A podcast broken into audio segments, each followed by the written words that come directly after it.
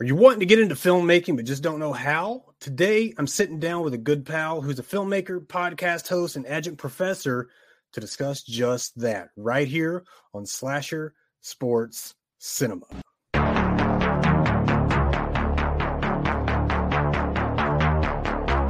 They say that I have shed innocent blood. What's blood for, if not for shedding? I'm my number one fan. We all go a little mad sometimes. God, it knows I'm here. They're coming to get you, Barbara.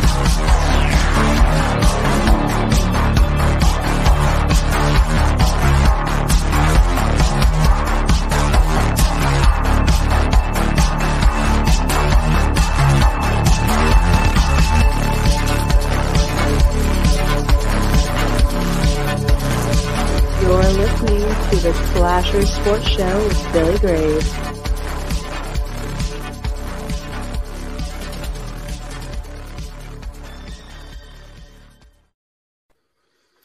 He's made over 30 short films and one feature, including his most recent film, the award winning documentary House of Oddities, the story of the atrocity exhibition. He's the host of the podcast, The Cinema Psycho Show. I'm happy to welcome Brian Cottington. Brian, welcome. Hi, Billy. Thank you for having me on. Glad to be here. Glad to talk about some movies with you. The art of movie Absolutely, my man. Uh, listen, you're in it, man. Uh, let's just start, you know, from the very beginning. Sure. You went to Robert Morris University? Yes, yes. Yeah. Okay. What, what what did you study there? So uh, at Robert Morris University, I I I went in and I studied uh, TV video production um, with a focus in media arts, and uh, actually I I caught the film bug um, prior to that. I actually caught the film bug in high school. So I don't know if, if your high school had a TV station at all, but mine mine did, and uh, we had to do the morning announcements, and that was my first exposure to filmmaking and it's kind of been downhill ever since. Um, but no, it was it was something where I, I've always been involved with the arts and painting, sculpture, drawing, and when I got exposed to filmmaking, it was like, oh, it's like takes all of that and rolls it up into one medium. So I knew that this was something that I wanted to to kind of commit my life to, and have been fortunate enough to to do that. But yeah, You know, my high school, we, we would have been lucky to have a parking lot, let alone a TV station. But it's all good. You know, there's actually one thing that I know Robert Uni- Robert Morris University for. Yeah. And it's uh feels like a decade ago. Hmm. Could be more, could be less. But they upset the University of Kentucky in men's basketball. yeah, we. and I think that. it was in a prominent tournament. I, they probably talk about that a lot.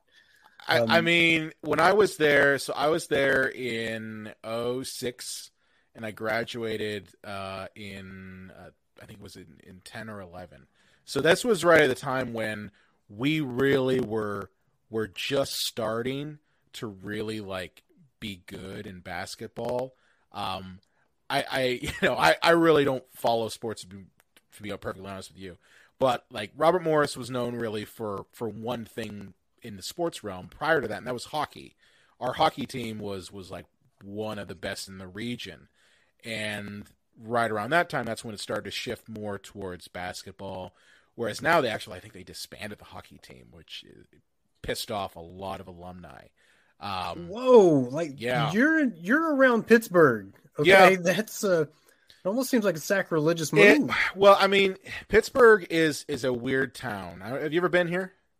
Never. Okay, so Pittsburgh's a weird town. We're we're mostly a a football town. That's really what we're known for. It's it's you know the Steelers. Everyone knows that. Sure. Uh, Pirates. Um, we lose all the time, so we're known for uh, a beautiful stadium that has really good food. Um, I can't say a good sports team because th- they're terrible. Um, but they always get good once they get traded. Like that's kind of what ends up happening. You know, we're kind of like the farm team for every other you know team in in the MLB. Um, but you I shouldn't say it, but I'm gonna. Uh, we actually used to joke that the the Pirates were going to get sent down to AAA like they do in soccer. You know, they, relegate them to a lower. But you know, I've got a, a soft spot for Pittsburgh, uh, Yeah. the Pirates. That is. So I'm not Yeah. going to say too much about it. And we've got some really good friends, Cody Patanko and David Stegan. Um, those those guys, uh, you know, we we cover baseball with, uh, you know, on the other half of Slasher Sports, and those guys have come on and been like some of the most gracious guests. Could never ever say a bad thing about Pittsburgh, not for very long anyway. Right. So- But but to get my, my point, like the hockey thing has been only a, a relatively recent thing that that's really you know kind of made its mark on Pittsburgh. Um, so and Robert Morris was was really they had really good relationship with the Penguins, and it was really bizarre when the the president of RMU or I believe it's the outgoing president of RMU decided to like cut it, and we're just like why and it, to their credit, they're like, well, you know, we're getting more money from the basketball team and everything that goes with it, and you know, that's where the focus is now at. Um, which I was like, okay, well, you just pissed off all your alumni who are going to give you money for these sorts of things. So good luck with that. Um, but but yeah, like that's that's pretty much what my exposure was the sports side of of Robert Morris. But uh, you know, while I was there, I did did do t- television video there.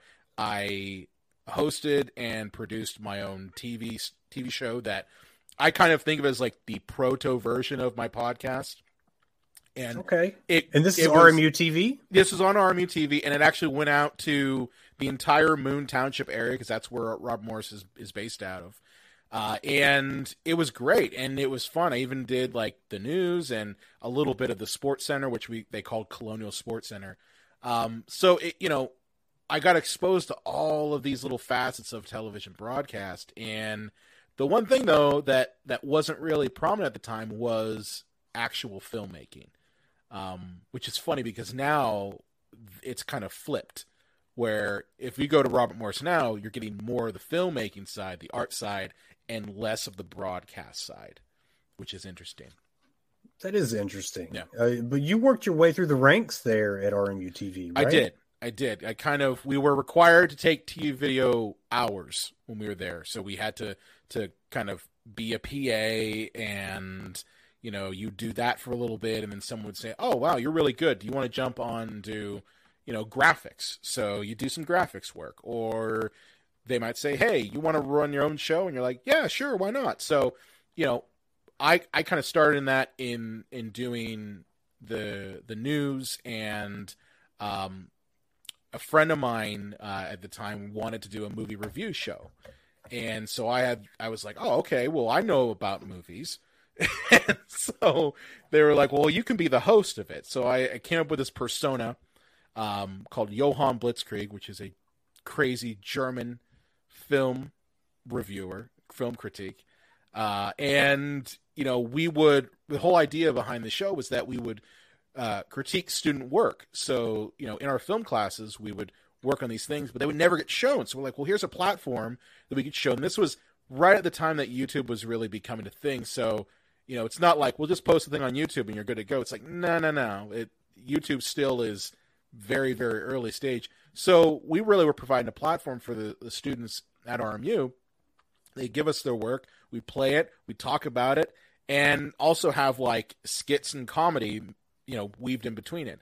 Um, my younger brother went to RMU at the same time as I did. We were in the same major, which is very fun, by the way. Um, and you know he was also in on it too, and and kind of came up with his own character. So it was really fun and a nice like creative exercise in creating content that grabs your audience. And that's something that anyone who's involved in filmmaking, that's what you want to do. You know, you want to grab your audience, bring them in. And was Prime Cuts Theater something that Yeah, was, that was uh, involved in this? That was it. That was the that was the show. That was the show, okay. Yep. And at what point did you decide you wanted to dedicate to short films? Because that's a, a large portion of your uh, your resume. Yeah, so short films it's it's more or less a matter of the the business of filmmaking is very expensive. And it's something where as anyone who's who's doing this medium, it's very difficult to kind of come up with the money to do a feature. And it, I, I still have yet to do a narrative feature. I've done a documentary feature, um, which is a lot easier to do. Um, but doing a narrative feature where you actually you, you write a script and you cast actors and you go out and film the thing and you get locations, it's very expensive. So shorts are a nice way of testing the waters. And that's kind of what I've done. On top of that, for me personally, a lot of the shorts that I made were shorts for uh, something else. So, you know, a lot of them were shorts that I made for a group called uh, the Atrocity Exhibition, and it's what my documentary was about. But this was a 360 degree art exhibition that uh, happened for 10 years, and I was fortunate enough to be the lead video designer for that exhibition. So basically, my job was to take the theme, and this this art exhibition was filled with people who were doing burlesque, sideshow, um, a lot of really dark, bizarre stuff, very heavy in like the underground goth scene in Pittsburgh. Um, and they also brought in a lot of vendors who would, you know, sell their artwork. So I got to know a lot of the people involved in that, and they saw that I was involved in film. And that was kind of my first experience working with a client and really creating something that was creative, that was centered around an idea that I didn't necessarily have to originate the idea from. I was usually given whatever the theme was for that particular year and had pretty much free reign to take that theme and run with it to the point where a lot of my later short films, the more recent ones, really were self contained films in in their own right. Like you could take them outside of the uh, art exhibition and watch them on your own, and you'd be like, "Oh wow, this there's a story here." So that that's kind of what what I've done. Um, always working my way up to like eventually we're to make the feature. Um, and actually, during the the beginning days of the pandemic, I like a lot of people was like, well, I can't go into work because you know the world's on fire. Um, right. So what am I gonna do? And I told my wife, I'm like, you know, I've always wanted to write a feature length script. So I took what was a short film that I made for the Atrocity exhibition, the last year of it, and wrote a feature version of it.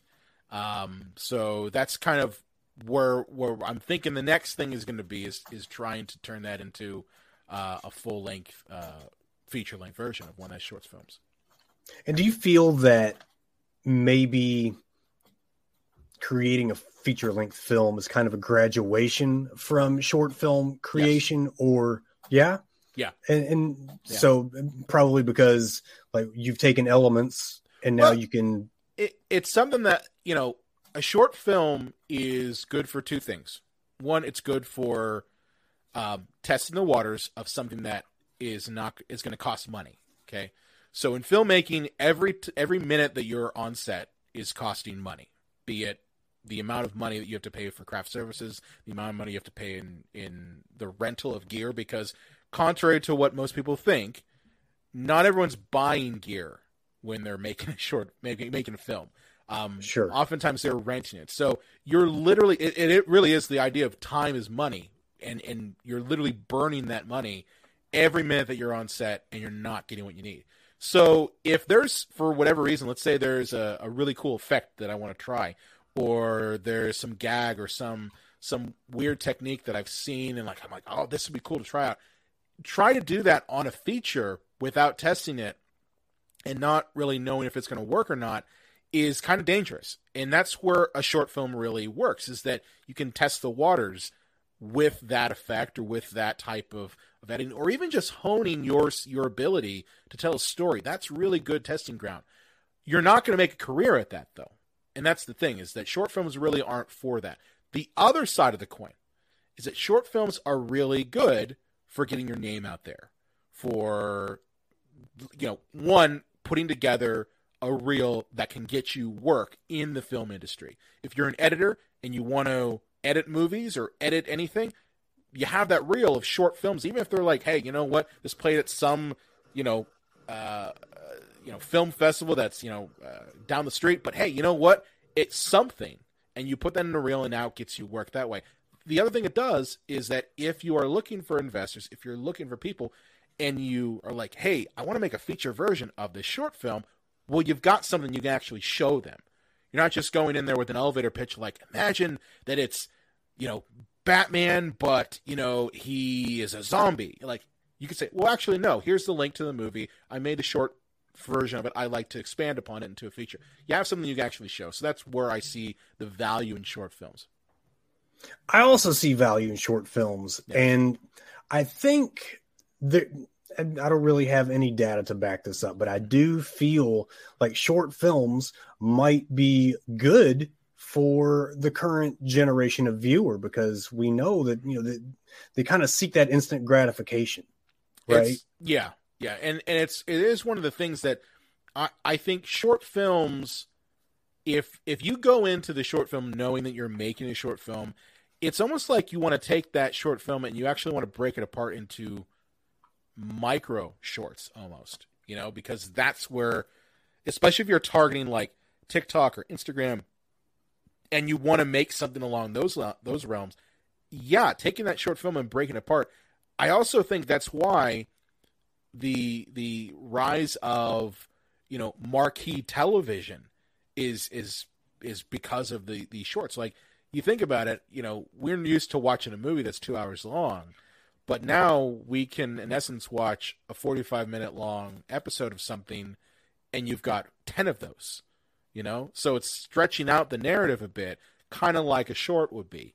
Um, but but yeah, I I think that this generation their attention span is measured in nanoseconds, so you kind of have to get to the point.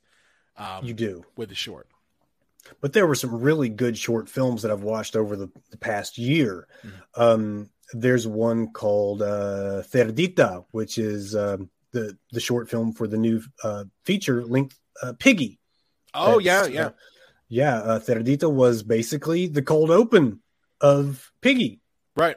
and different actors because they did reshoot everything. Um, because you know the uh, I guess the antagonist shows up for the rest of the film and they don't have the same actor, so they they did I some almost I almost got a chance to see Piggy at Erie Horror Fest, and because it was playing there, and I think it won, won I think it won Best Feature at that. Um, but it was playing right behind us as we were recording one of our episodes. So I, but I, I've heard only good things about it. Yeah, definitely. If you can check it out, check it out. Yeah. Uh, and if not, uh, Cerdita is the is the short cold open. Yeah. Um, you know, for all intents and purposes. So tell me, did you um, did you have a mentor or a few mentors in uh, certain areas of film? Yeah, I mean, I I had a couple mentors um, when I was at Robert Morris Television TV. Um, the uh, he was the the station manager. His name was Michael Delaro. He was kind of our, our mentor, at least when it came to creating the content. He liked the humor that we brought to it, which we we like to think that Prime Cuts Theater was the redheaded stepchild of RMU TV because it absolutely was. Um, we were brash. We were uh, not really broadcast ready, and we played always at eleven o'clock at night. Um, but he got it, and he he appreciated the humor, and he supported us all the time. Um, a couple other professors I had there, I had this amazing screenwriting teacher. Um, her name is Melissa Martin. She's directed a number of films in her own right. Her most, one of her most famous ones is a movie called The Bread My Sweet. It's also called A Wedding for Bella, and I learned so much about creating a story from her um, when I took her class, and it, it still has always stuck with me today. Whenever I craft a script, I kind of have her in my head talking to me about, you know, this is what the character means. Um, and the final person that really, you know, for me was kind of a mentor was uh, professor named Tony Buba, and Tony, he's kind of um, a living legend in Pittsburgh, especially Braddock area.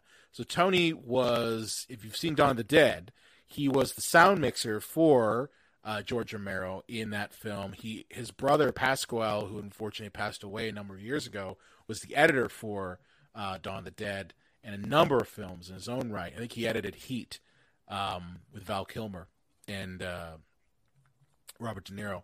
But uh, Tony was also featured in the movie as the uh, Mexican biker who puts his arm in the uh, like uh, heart check, like the the blood pressure thing. Yeah, he was that guy, and and he was someone who really like taught me a lot about the importance of, of structure in a film and the importance of editing and even just camera work. But you know, and it's funny is like I, I talked to him recently, like I think it was it was late last year, and he still got it. Like he's older, but he's still sharp as a tack. Um, he also is a, a accomplished documentarian, um, award-winning documentarian. His most famous work has been a movie he made uh, in the 80s called Lightning Over Braddock, which is about the downfall of the community of Braddock in, in Pennsylvania and just how all the steel mills kind of dried up and pretty much the town is pretty much languished. Um, so he he's he's kind of been a big mentor to me. Wow. So I guess a lot of people who want to get into film, yeah, uh, they just don't have a clue where to begin. Uh, a good friend of mine, his name is Ben Johnson. Mm-hmm. He uh, he's made it his mission to show show people that if you're thinking you have to be in a clique, you have to be highly educated or plugged into some social pipelines with some some high up people to make a film, you're wrong. And it can sound like a a trite bit of lip service, but I mean, I believe him. Um, you know, to the person who isn't plugged in, uh, would you suggest bite-sized goals, maybe like maybe writing a short story, what would you uh, suggest to the beginner? Well, first of all, I mean, where you're at now is a lot easier to get into filmmaking than it was when I started because you have this thing called a cell phone and it's in your pocket and it's without a doubt, and it sounds cliche, but it's true.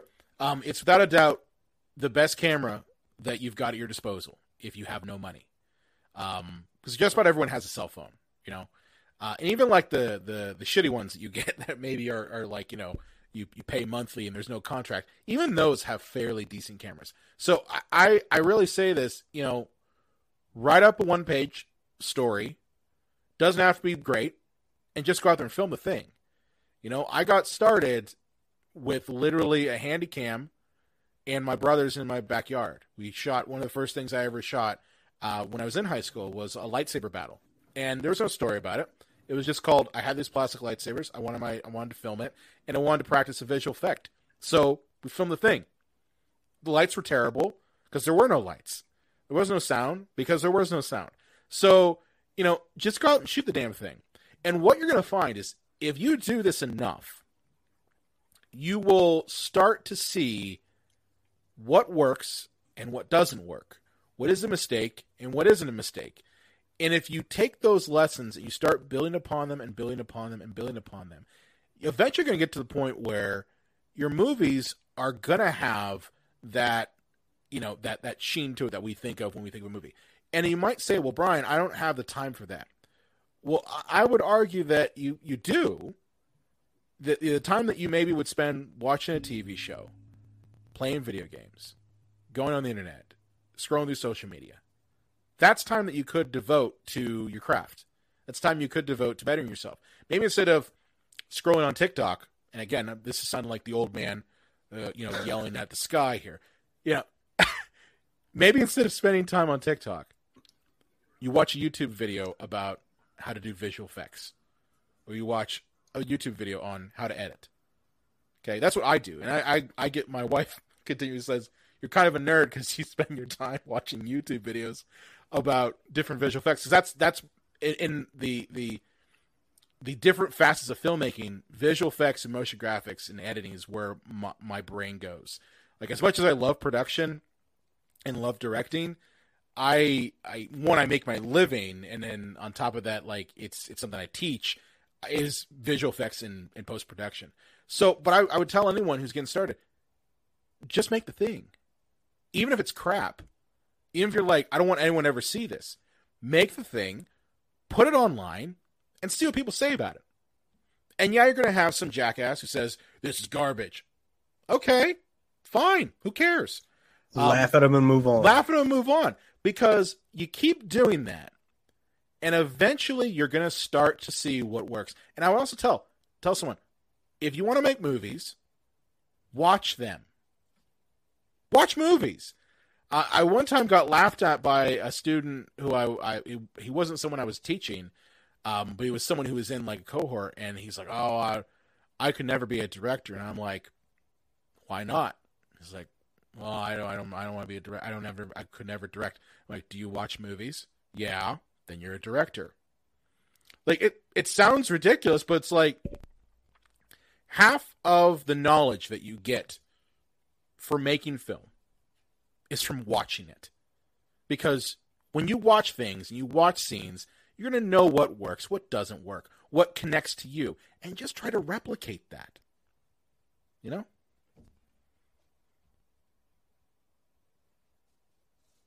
I think you're muted.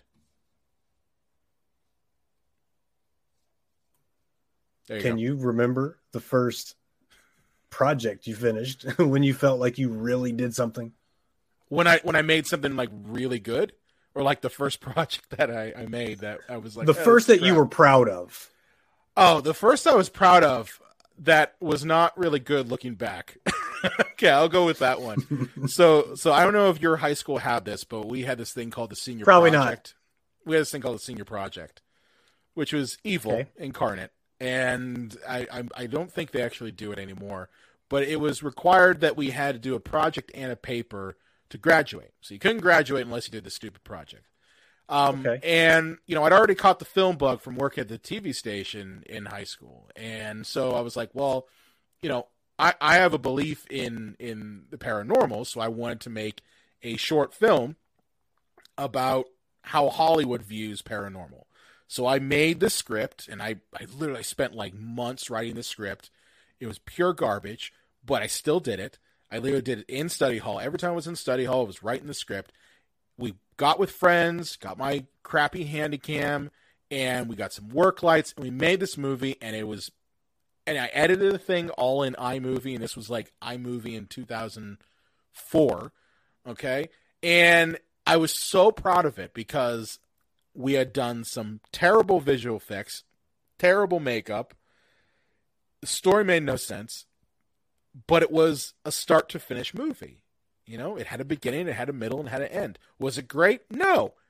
But I played the thing in every class that I, I had because after we showed the film and for the senior project, I got the tape and I was able. I was like, I'm gonna go to art class and I'm gonna play the movie. And no one else had seen had had, had done a movie in the high school that I went to. No one had done that before as their project. So I kind of broke a new ground in that. And yeah, I had some jackasses um, who were like, "This movie's crap." But then I had also other people like, "Oh man, that's so cool." So like that was the first moment that I got as a filmmaker where I felt proud of the work I had spent. Like I had spent months working on this thing, and is it great? No, but it was my first film.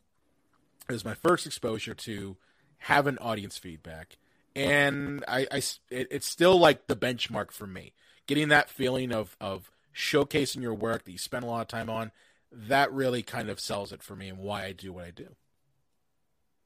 You know, I really get um, bad cases of writer's block. Yeah. Um, do you have any advice for somebody who might be struggling to create, whether it be writing, producing, podcasting, or whatever their creative outlet is? Yeah, so I, I ran into the same problem. I mentioned earlier that that during the pandemic, the beginning days of it, I, I decided I wanted to write a feature length screenplay. And, you know, I was not sure how I wanted to take the film. Um, so the, the short film, it's it's called um, The Autumn People, and it, you know, it is available in in in my my portfolio that I sent you. And uh, you know, I, I knew that I wanted to to take it into a feature, but I was like, do I go serious? Do I go in the comedic route? Uh, and I struggle with it, and I kept going back and forth. I'm like, well, if it's a serious side, like that's what modern horror is now. But if it's comedy, you know, it's not really, you know, that that's not really where where my head's at. And so, like, I literally was driving to the grocery store one day, okay, and as soon as I was driving to the grocery store on the way there, and this there we're talking like maybe like three minutes away, while I was driving, it hit me. I'm like, lean into it. So I I leaned into the fact that this movie is basically Hellraiser combined with Night of the Demons. Like, and once that hit, the floodgates were open. The minute I I admitted that like this is what it is, all the ideas started flooding. So, my advice to anyone who's struggling is to kind of take a break from it. Like, I think part of the problem I was having was I was trying to fit it into a box that I don't think the the the, the concept was going to be, and I was overthinking it, and I was trying to will the idea out of my head, and that and trying to will the idea out of your head is kind of what creates that writer's block. So you know, it's one of those things where it's like, you know, take a step back. You know, for me, it was driving to the grocery store, and you know, just kind of wait for the the idea to hit. And it's it sounds frustrating. You're like well i can't make it happen. It's like no not really. And the thing too I, I, will say is the experiences we have in our lives that shapes our creativity. So if you are finding that you are struggling to kind of come up with an idea take a break. Do something that is unrelated to the task of writing something or making something or doing your podcast or whatever take a break from it find something else to do. Maybe it's reading a book. Maybe it's watching a movie. Maybe it's just playing a video game, doing something else to take your mind off the task. And eventually you're going to have the aha moment. It's going to hit you in the back of your brain, and you're going to be like, oh God, why did I not think of this before? Because as soon as I did that, I'm not kidding you, it was like, we're off to the races. Like everything mm. kind of came clear. So tell me about your podcast and uh, about your co hosts.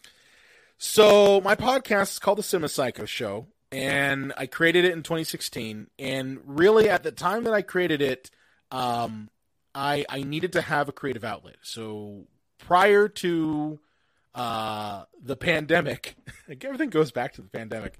Uh, prior to the pandemic, I was working a job that was not creatively fulfilling in the least bit. I was doing uh, events AV. Um, so I was not doing anything in the film medium. I was still doing film like kind of, you know, here and there. Um, but nothing that was necessarily, you know, f- scratching the creative itch. So I had done a little bit of experimentation with audio um, a year prior with a, a former uh, partner of mine. His name was Johnny Daggers, and we were did a show called Dagger Vision Films Horror Talk Radio, and that got me kind of exposed to the idea of podcasting. But it was more live audio; it wasn't necessarily pre-recorded like this is. And so I wanted to find something to kind of fit the creative niche that I needed. And I was like, well, why don't I just talk about movies? But instead of talk about horror movies, talk about all types of movies. And so I had got my master's at Chatham University, and I met uh, a number of people uh, while there that I still talk to, um, specifically John Woolscroft and uh, Lane Wilson. And uh, at the time they were married, unfortunately now they're not. But um, we kind of came together and I wanted to bring them on as co-hosts and I wanted to get their comedy because they, they literally were some of the funniest people that I've ever met. And I also some of the smartest people when it came to film. And so the, the idea behind the podcast was that it was going to be a mixture between vulgar comedy because our show is extremely explicit, um, coupled with some really smart film critique. Like we will at one moment go from talking about, uh, let's say here, uh, we were just talking most recently about Hellraiser Revelations and how terrible that movie is and how there's weird, creepy incest vibes in it. And we'll talk about that, but then also talk about, you know, the importance of The Exorcist and kind of how The Exorcist was a, uh, you know, backlash against conservative ideology when it came to religion. So like we'll go back and forth on those sorts of things. And and that's just kind of how we roll. And there really weren't a whole lot of podcasts at the time that did that. Now there's more of them. Um, Smodcast was kind of the, the big one. Kevin Smith Smodcast was the big one that was doing that. So we kind of just did it, and we've been at it since then. You know, we're at 200 and nearly 50 episodes. Um, We've done some live shows. We've part. We met a lot of people. I've met the the cast of Troll Two. I've met Greg. Well, my my co-host has met Greg Sestero. Um, but you know, from the ring, the room, excuse me. Um, you know, we've met a lot of people and gotten a lot of opportunities within the film industry because of the podcast. And and for me, the biggest thing is is my day job now is partially a result of my podcast. I work for a company called Libsyn uh, we're a podcast distribution company, and you know, part of getting the job was because I was familiar with the hosting because my show hosts with them. So it, it kind of ended up becoming full circle there. Amazing. Yeah. Like, I I actually listened to I, I listened to the the Hellraiser episode, but Yeah. the most recent episode I heard was the on Craven's Scream. Yeah, that was a fun one. So it it was uh, who was the person giving off all the the harsh reviews of Scream? that was me. That was you. Okay. At the time, I didn't know voices. No, that So, was me. like, that was totally me. Let me just say, I I concur. Okay. I'm uh, only yeah, I'm only a fan of the first one. The first one has, has softened on me a, a little bit as I've gotten older. Um, but I, as I mentioned in that episode, you know, what was funny, I didn't mention this in, in the, the review we did. So uh, a day later, we got to interview um, the cast of Children of the Corn, and the actor who plays Malachi was listening to us review because we were recording. We did a like a batch recording at the Erie Horror Fest, and they were guests there.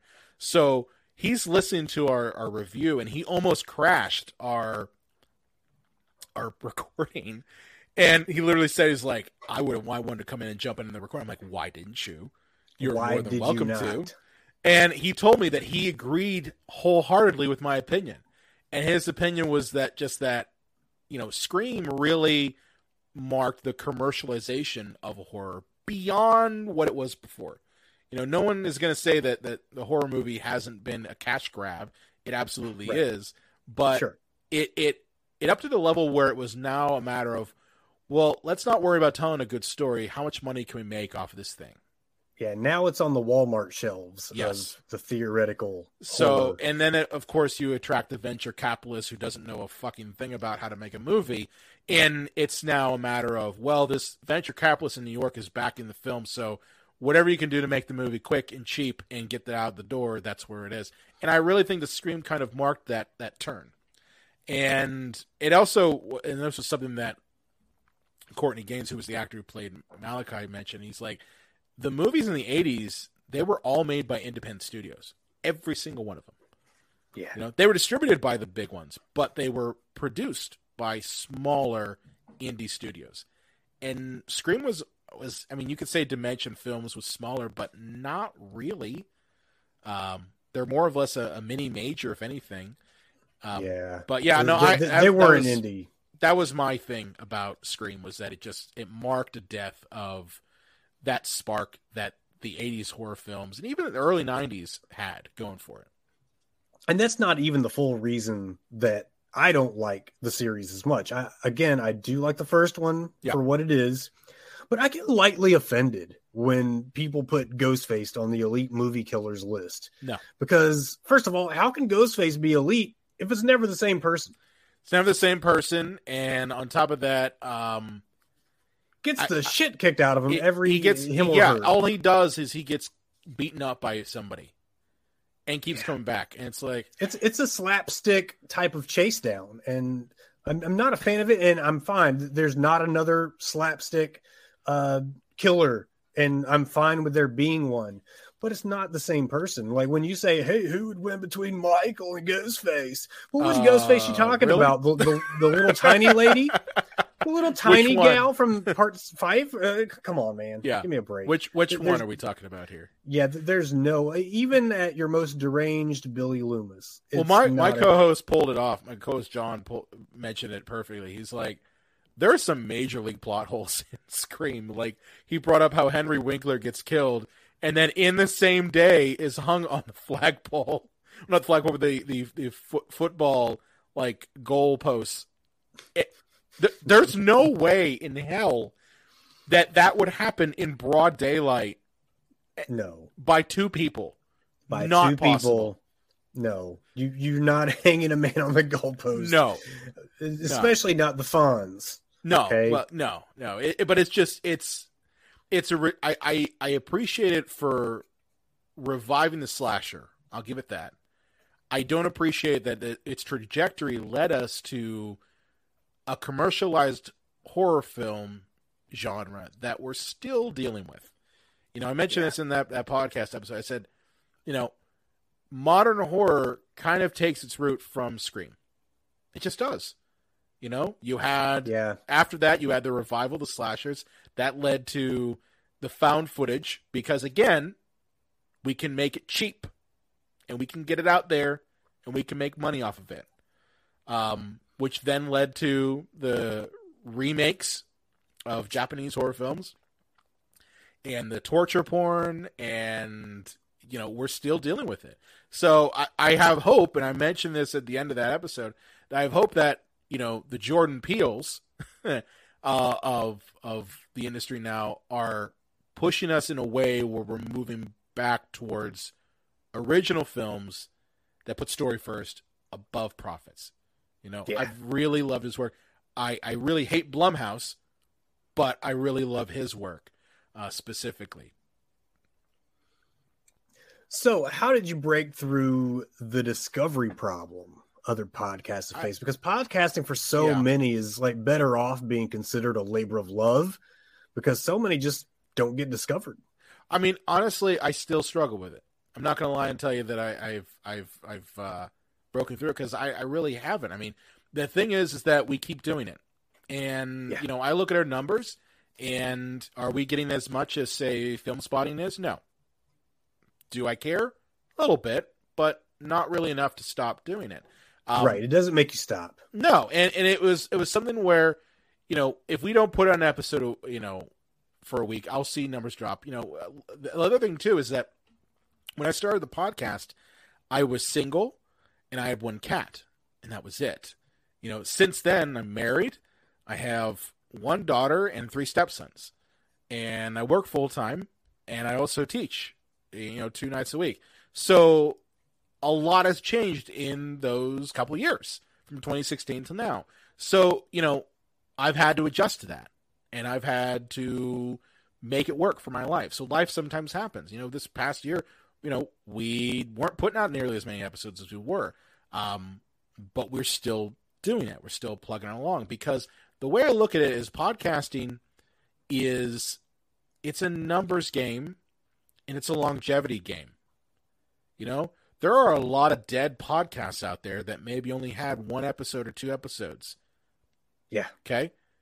My podcast, we're coming up on 250, and I'm still going, and I plan on continue to still go.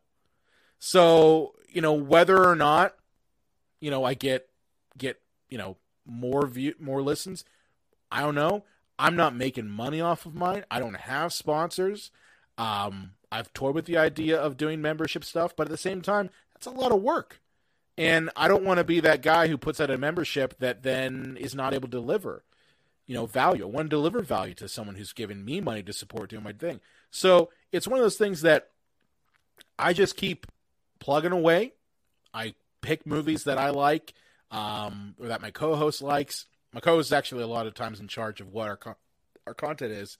Um, but you know, for me, the the big thing that I'm doing is is coming on shows like this. You know, trying to do outreach with with common shows that we cater to the same audience, and and my hope is that we can support each other.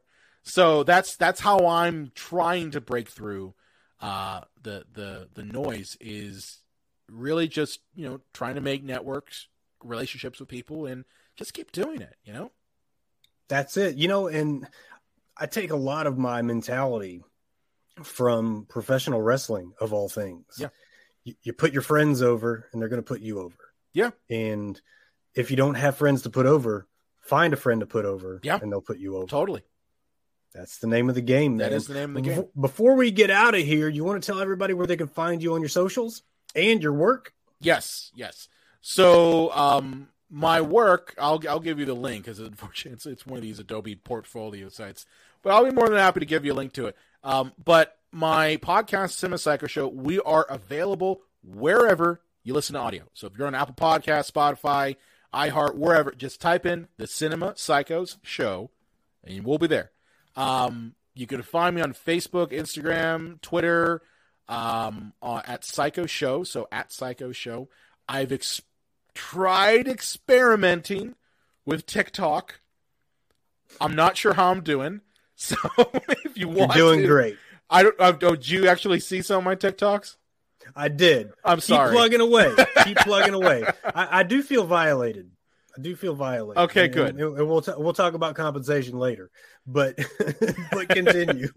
but but basically, yeah. I, at, at if you go to uh, at Cinema Psycho Show on TikTok, you'll find our TikTok account. Again, I'm not sure how I'm doing with this thing. I'm a 37 year old neck beard man who's bald and just trying it. I figured why not give it a shot.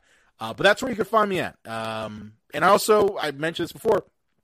I work for a company called Libsyn. So if you go to Libsyn's YouTube channel, you can find me talking about podcasting stuff. I do that every once in a while because I'm producing those videos. Check out the episode bio for the links to Brian's work, and thank you, Brian, for coming on to share your wisdom. It's uh, certainly a pleasure. And Oh, uh, coming up pleasure. soon, yeah, I mean, coming up soon, we're going to be uh, running down the classic '80s horror flick Night of the Comet with Brian. So don't miss that. But until then, I hope you all may drink the blood of your enemies from the skulls of their children.